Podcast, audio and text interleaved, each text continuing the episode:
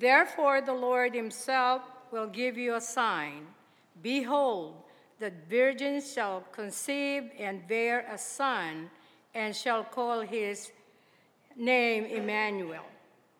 He shall eat curds and honey when he knows how to refuse the evil and choose the good.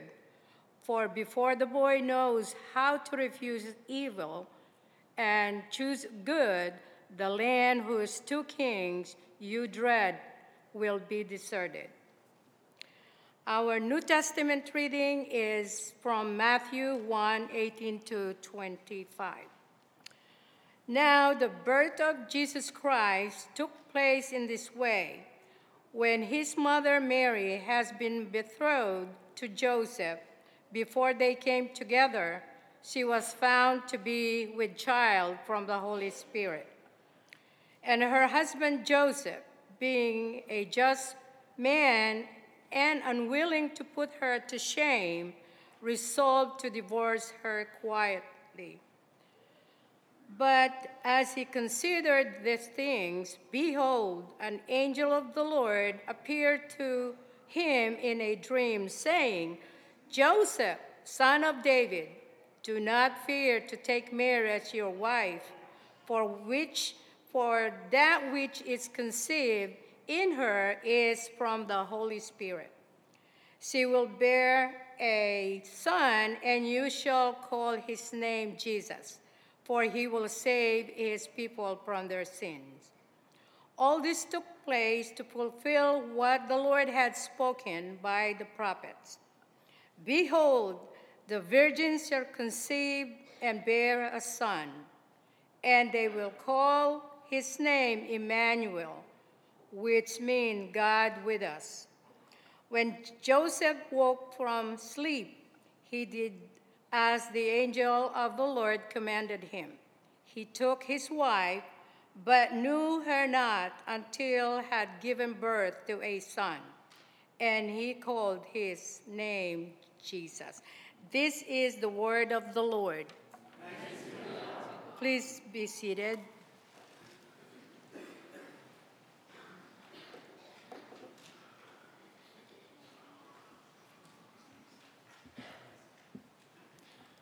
Morning. Please join me in prayer for the Word of God. Heavenly Father, we come before you this morning and we just, Lord, praise your name. And Lord, we are reminded once again of your glory, Lord, of your grace, your love for your people and for this world. And we pray that as we hear your word, Father, that we would have a posture, an attitude of worship to you that your Holy Spirit may work in us, that your Spirit may teach us, Lord, further your ways and your will, and that we may live according to those ways and your will, all for your glory. Please, Lord, help us to focus and wholly, Lord, center ourselves, Lord, on your word at this time. And Lord, help us not to be distracted, that we may, Lord, hear your voice through your word this morning. We pray this in the name of your Son, Jesus Christ. Amen. The day approaches soon when we will celebrate the birth of our Lord Jesus Christ on Christmas. And I think a lot of us are excited about that. A lot of us love this season because of the reason, right? Jesus Christ, but also because we get to receive a lot of gifts from people and spend a lot of time with family. And, you know, I think for some people uh, who love to go shopping, right? It's a, it's a reason to just go shopping. You're like, what are you doing? Going shopping? Oh, I got to buy gifts, you know, for people and myself. You know, I got to go shopping. Christmas is a time where you know, it's, it's joyous and we celebrate our Lord. But of course, we spend this season, this time before Christmas, in Advent. And for centuries, people, the people of God, have recalled that first Advent, the first coming of Christ. And for centuries before Christ, his people would continuously call upon God and ask, How long, how long, how long must we wait until the Messiah comes. And so, through the prophets, God promised this Savior. to his people. And he repeated this promise for generations and generations. And we hear the Christmas story, and we hear it every year, right? And so it might be a little repetitive for some of us, and it might get a little old for some of us.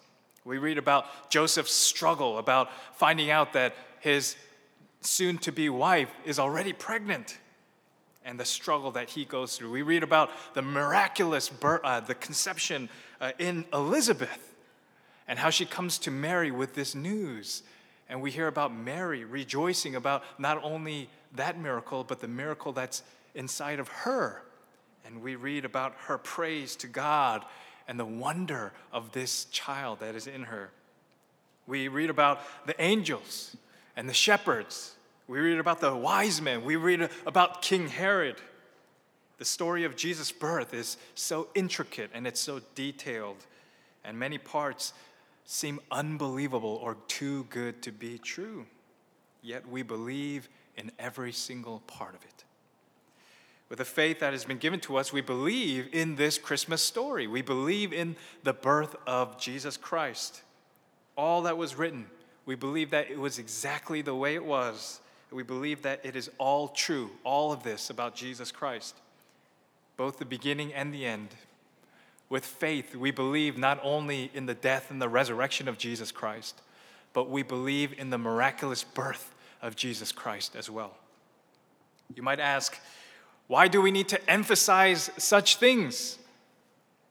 The sad reality is that the insp- inspiration, the authority, and the sufficiency and the inerrancy of the Word, of Scripture, God's Word, is being challenged more and more with each generation. And people are beginning to choose which parts of the Bible, which parts of Scripture they want to believe in. And especially in our modern day, with science and many advancements in the world, people are now choosing which parts to believe parts that are inconvenient or hard to believe in, they choose to just omit and leave out. And they switch the scripture with their own opinions or their own suggestions, or they just take it out completely. In, in 2014, which was less than 10 years ago, a poll was done by the Pew Research Center. And the question was asked Do you believe in the virgin birth? Do you believe that Jesus Christ was born of a virgin? And at that time in 2014, out of everyone that was polled, 73% of the people said that they did believe. 19% said they didn't, and the rest said that they were unsure. And they did another poll three years later in 2017. And in this poll, people were asked the same question. But only 66% said that they believed in the virgin birth. So it went down by seven points.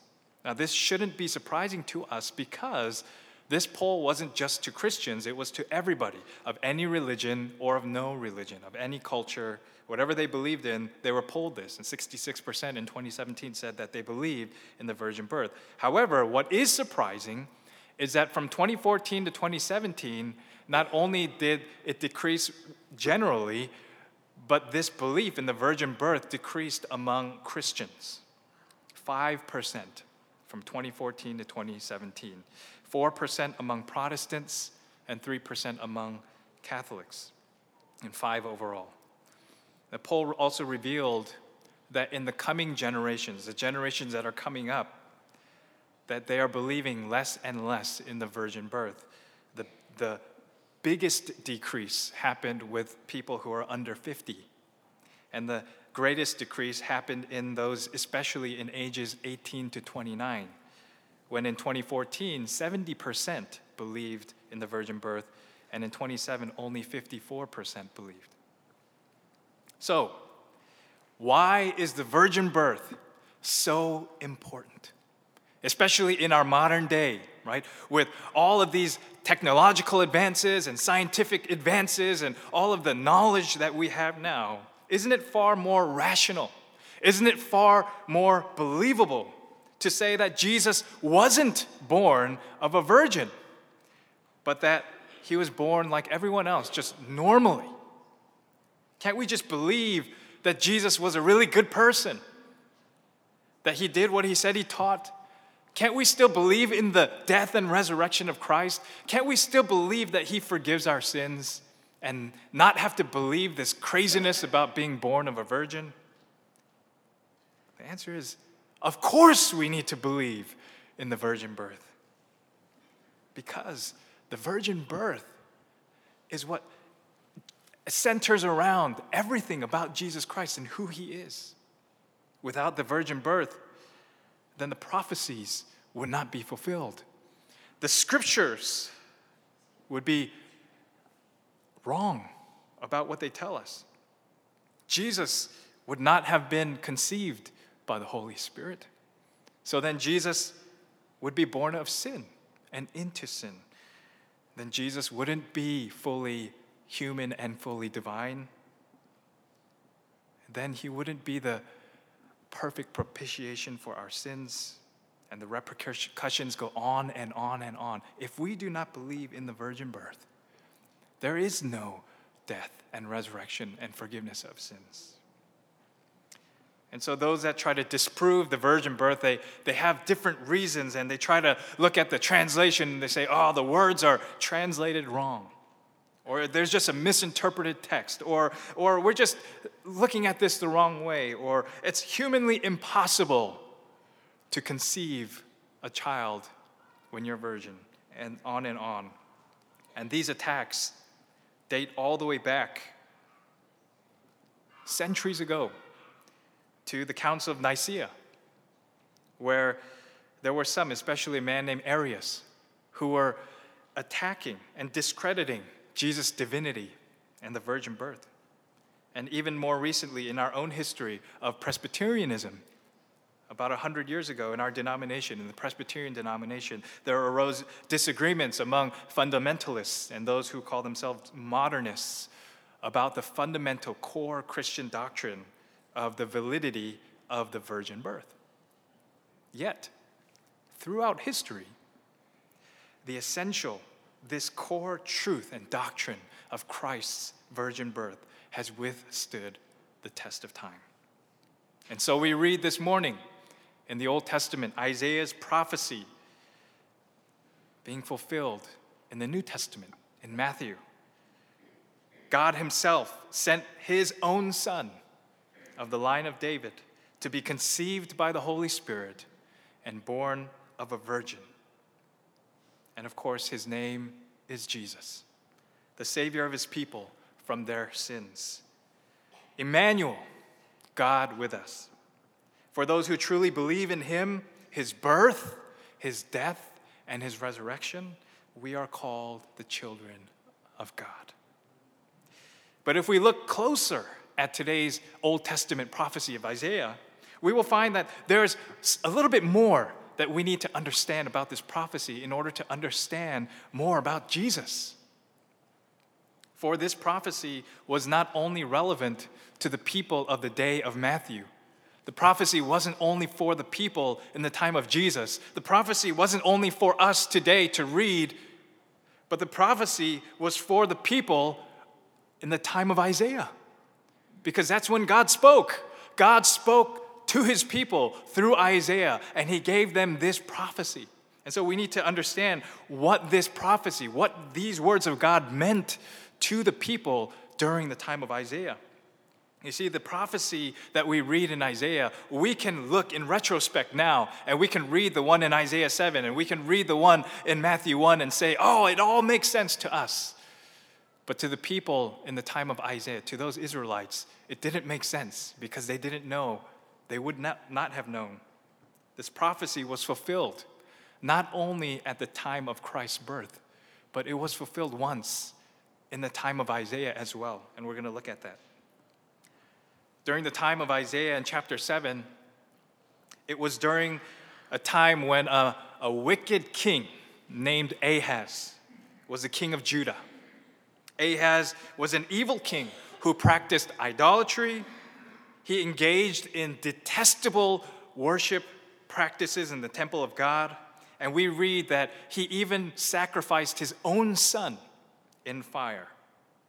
During his reign, the land of Syria and Israel were constantly, constantly trying to attack him and threaten him in Judah. And so they were like a, a stench to him.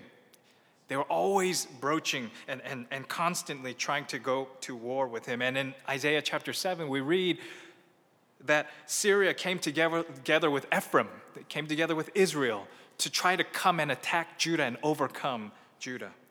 And so the Lord speaks through Isaiah because Ahaz, he doesn't know what to do. And so through Isaiah, God says, If you trust in me, he says, I will protect you, I will give you victory. And God says to Ahaz, Ask for a sign, and I will give you a sign that I will be your protector. I will be the one that saves you from these surrounding enemies. But Ahaz, he refuses. He refuses to listen to Isaiah. He refuses to put his trust in God. And instead, he plots himself to trust in Assyria, this up and coming nation that was becoming more and more powerful each day. He believed that they would be capable of saving him and his people in Judah, that they, this Assyrian nation, would be stronger than even God. And so Ahaz rejects God. And so that's where our Old Testament passage comes in today. God says to Ahaz through Isaiah, He says, If you're not going to ask me for a sign, if you're not going to ask for protection, He says, I will give you a sign. And of course, He says, This prophecy, He says, I will give you a son that is born of this virgin, this young maiden, and he will be the sign. And so, this prophecy of course, in Matthew and now, we understand that this prophecy alludes to the Messiah and Christ and his coming. But at that time, this prophecy was fulfilled through the son of Isaiah, who at that time, his wife was a young, used to be a young maiden, a virgin. And in chapter 8, we see that he has this son. And this son is a sign to the land of Judah and to Ahaz, a sign that God would be with his people, no matter what. Even if they rejected him, like Ahaz did, he said that I will be Emmanuel, I will be with you. So then, in the context of the people of Judah at the time of Isaiah's prophecy, this sign from God was either a blessing or a curse. Basically, God said, If you put your trust in me, if you believe that I will be your protector, then this will be a sign of your blessing. But he says, if you do not put your trust in me like Ahaz did, then he says this will be a sign of a curse. A curse that this land, this very land, this nation of Assyria, that you're trying to put your trust in will eventually be your downfall. They will conquer you and destroy your land. The birth of a child was a sign from God, either of blessing or of the curse. Of course, we know what happened to Judah and to Israel that they were destroyed, that they their land was completely demolished because they did not trust in the Lord, because they did not look to Him for their protection or their salvation, they were destroyed. And so, the first fulfillment of this prophecy in Isaiah, the sign of this child, that God would be with the people of Israel, we can see that because the people's hearts were not cha- changed. The people did not turn to God. That this was a sign of their destruction, it was a sign of a curse. But to those who continue to stay true and faithful to God, to the remnant of God's people in Israel at that time, the sign to them was a sign that God was still with them, even in the destruction, that He was Emmanuel, He was with them, even as they were being taken captive, even as they were being enslaved by the very people that they put their trust in. This was a sign that he was still with them. However, this child was not enough to save them. This child, this child was not enough to give them salvation.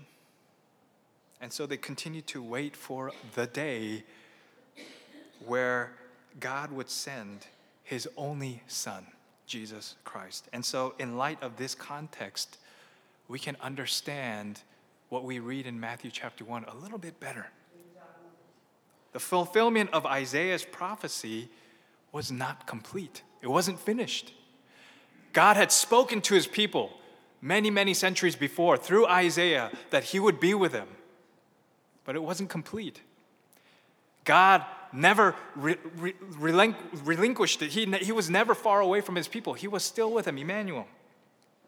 And we read in Matthew chapter 1 that finally God fulfills this prophecy once and for all through Jesus Christ. The Emmanuel. To be with his people once and for all. Not only to be with them, but to save them and to save them from their sin once and for all. It was a greater message of hope. It was a greater message even than he gave to them centuries before. That all who believe in him would be saved. But the birth of our Lord, this fulfillment of the prophecy, would still be a sign, a sign of both blessing and a sign of a curse. For those who would be faithful to God, it would be a sign of blessing. But for those who would turn away from God, like Ahaz or like Judah, it would still be a curse.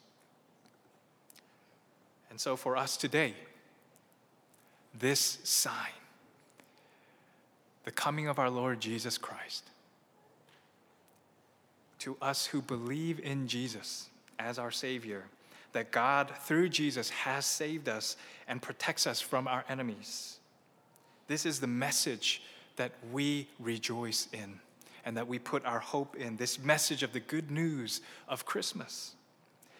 It is a message of hope to all of God's people that we who are in the darkness have seen the light.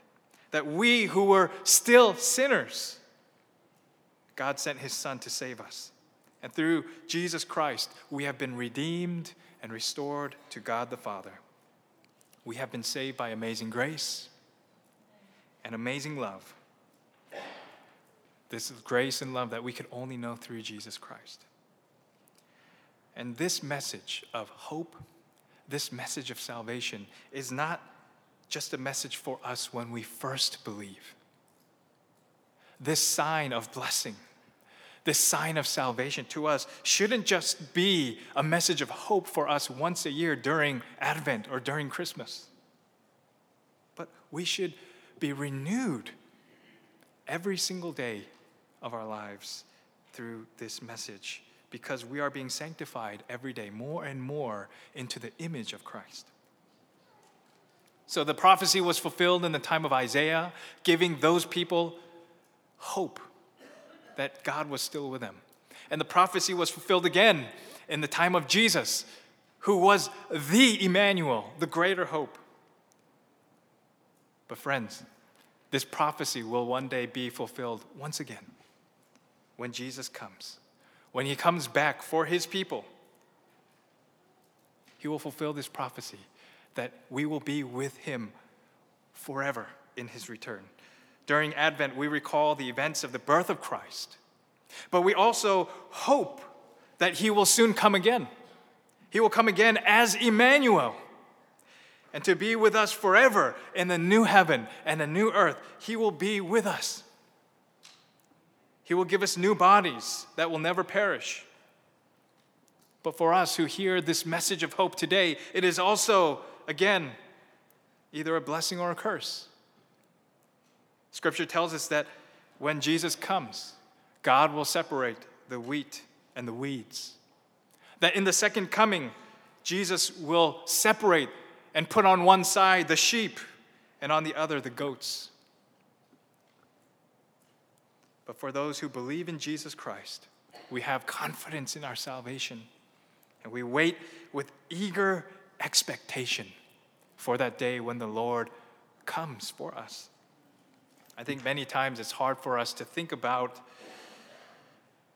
this Advent and Christmas and you know be truly joyful in this message because of all of the sin and the brokenness that still surrounds us in our lives, in our community, in our world.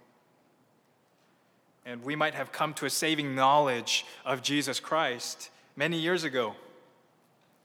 but we just wish that we just we could just go to heaven already, right?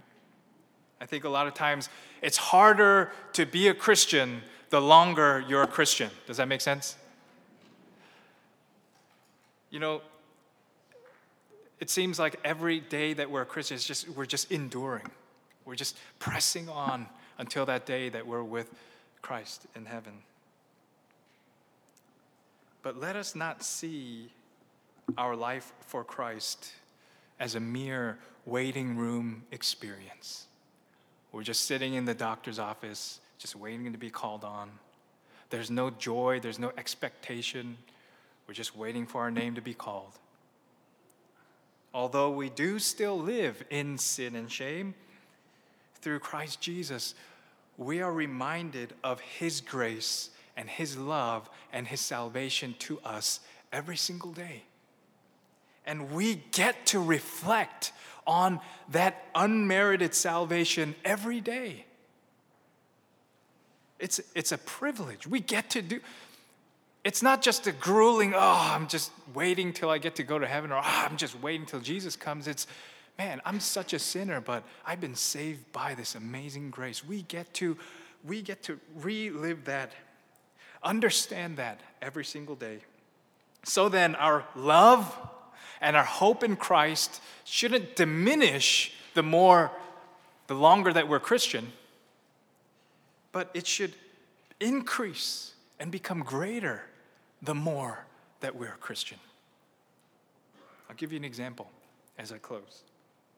My wife and I, before we got married, we were engaged for 22 months, so almost two years. And it might not seem like a long time to you, but it was a long time to me. for the first 12 months, because of various circumstances, we couldn't even start preparing for the wedding. So we had to wait a year before we even start, got to start preparing for the wedding. And those tw- 22 months, they were very, very excruciating for me. They were excruciating because I just wanted to hurry up and get married. I met this great girl, and we had prayed about it, and we felt, you know, like God was putting us together in, in every way, and so we knew we were going to marry each other. But on the other hand, I had to wait 22 months to marry this person that I knew I was going to be with for the rest of my life. And that time of waiting, looking back, you know, it's nothing. But at that time, man, I just could not wait to get married to this girl, this person, the love of my life. But at the same time, the, the waiting, those 22 months, it was a time of joy. It was a to- time of hope. It was a time of thinking of the future and what it's gonna be like when I get to marry this person, how we're gonna live, and how happy I'm going to be.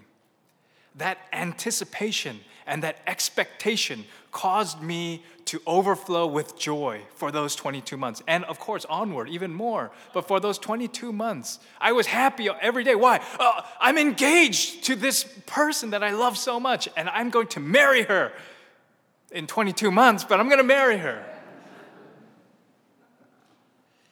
And looking back, those 22 months made that wedding day so much more fulfilling, so much more joyful.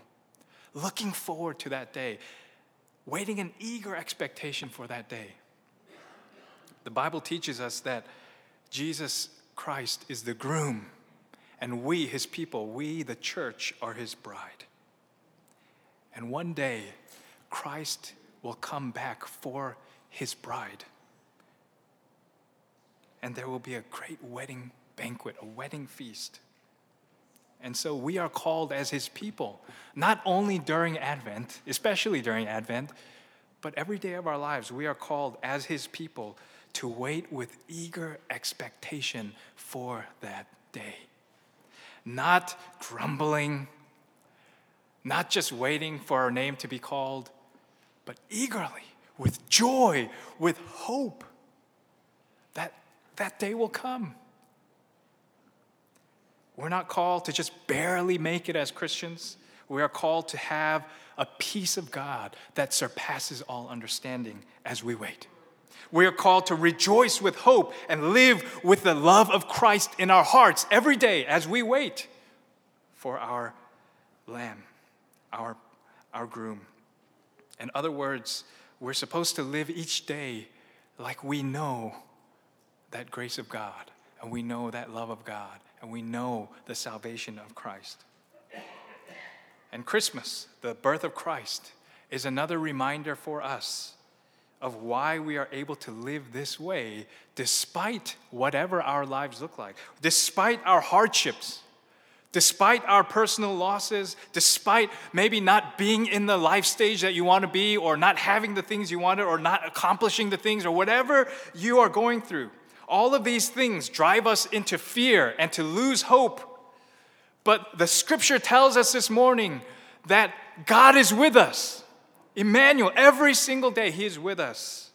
And He is coming back to be with us in a new heaven and a new earth. And that anticipation of that day will make that day even sweeter and even greater. It's like when you wait for a new product, right? And, and they, they've announced the day that it's to come out, and you've you pre-ordered everything, and you're like, man, I can't wait to get that product. That day's to come, and oh man, it's to be so great for you guys who, who are Apple, you know, people, you know, they have that uh, thing every year. I don't know what they call it, but they announce all the products, and then people, like millions of people, like pre-order. On the, oh my goodness, it's going to come out, right? Sometimes we're more excited about Apple products coming out than we are about Jesus coming back. But it's like waiting for that new movie. We've seen the preview and we're like, man, that's gonna be a great movie. I can't wait to watch that movie. I can't wait to watch that show. It's like falling in love with someone and saying, Man, I can't wait to spend the rest of my life with this person. Ought we not, as Christians, to have even more joy and anticipation? Because we have experienced the salvation of Christ, because we have experienced already the, the love and the grace of Christ, ought we not have more eager expectation? Because Jesus Christ has promised us that he will come back one day for us. And so, as his people, people who love him with all of our hearts, let us live each day with eager expectation, eager anticipation, and a greater love for Christ, who, as Philippians says, in Philippians says, who emptied himself by taking the form of a servant, being born in the likeness of men, and being found in human form, he humbled himself by becoming obedient to the point of death, even death on a cross. As we eagerly await Christmas Day, let our hearts be filled with joy and eager expectation because we love our Lord Jesus Christ. Amen. Let's pray. Heavenly Father, we thank you for Lord, your Son, Jesus Christ. And in this season, especially, we celebrate Emmanuel. How, Lord, you physically came to this earth to, to be our ransom. And so, Lord, we pray that as we reflect on this salvation that you have given to us, this grace and this love that you've given to us, Lord, every day, let us grow in our hope and our love for you. And as your people, we pray, Lord, that you would make us ready for that day when you will return. And that you, Lord, will take us to be with you forever. We thank you, Lord, that you, Lord, have given us this hope. We pray all this in the name of your Son, Jesus Christ. Amen.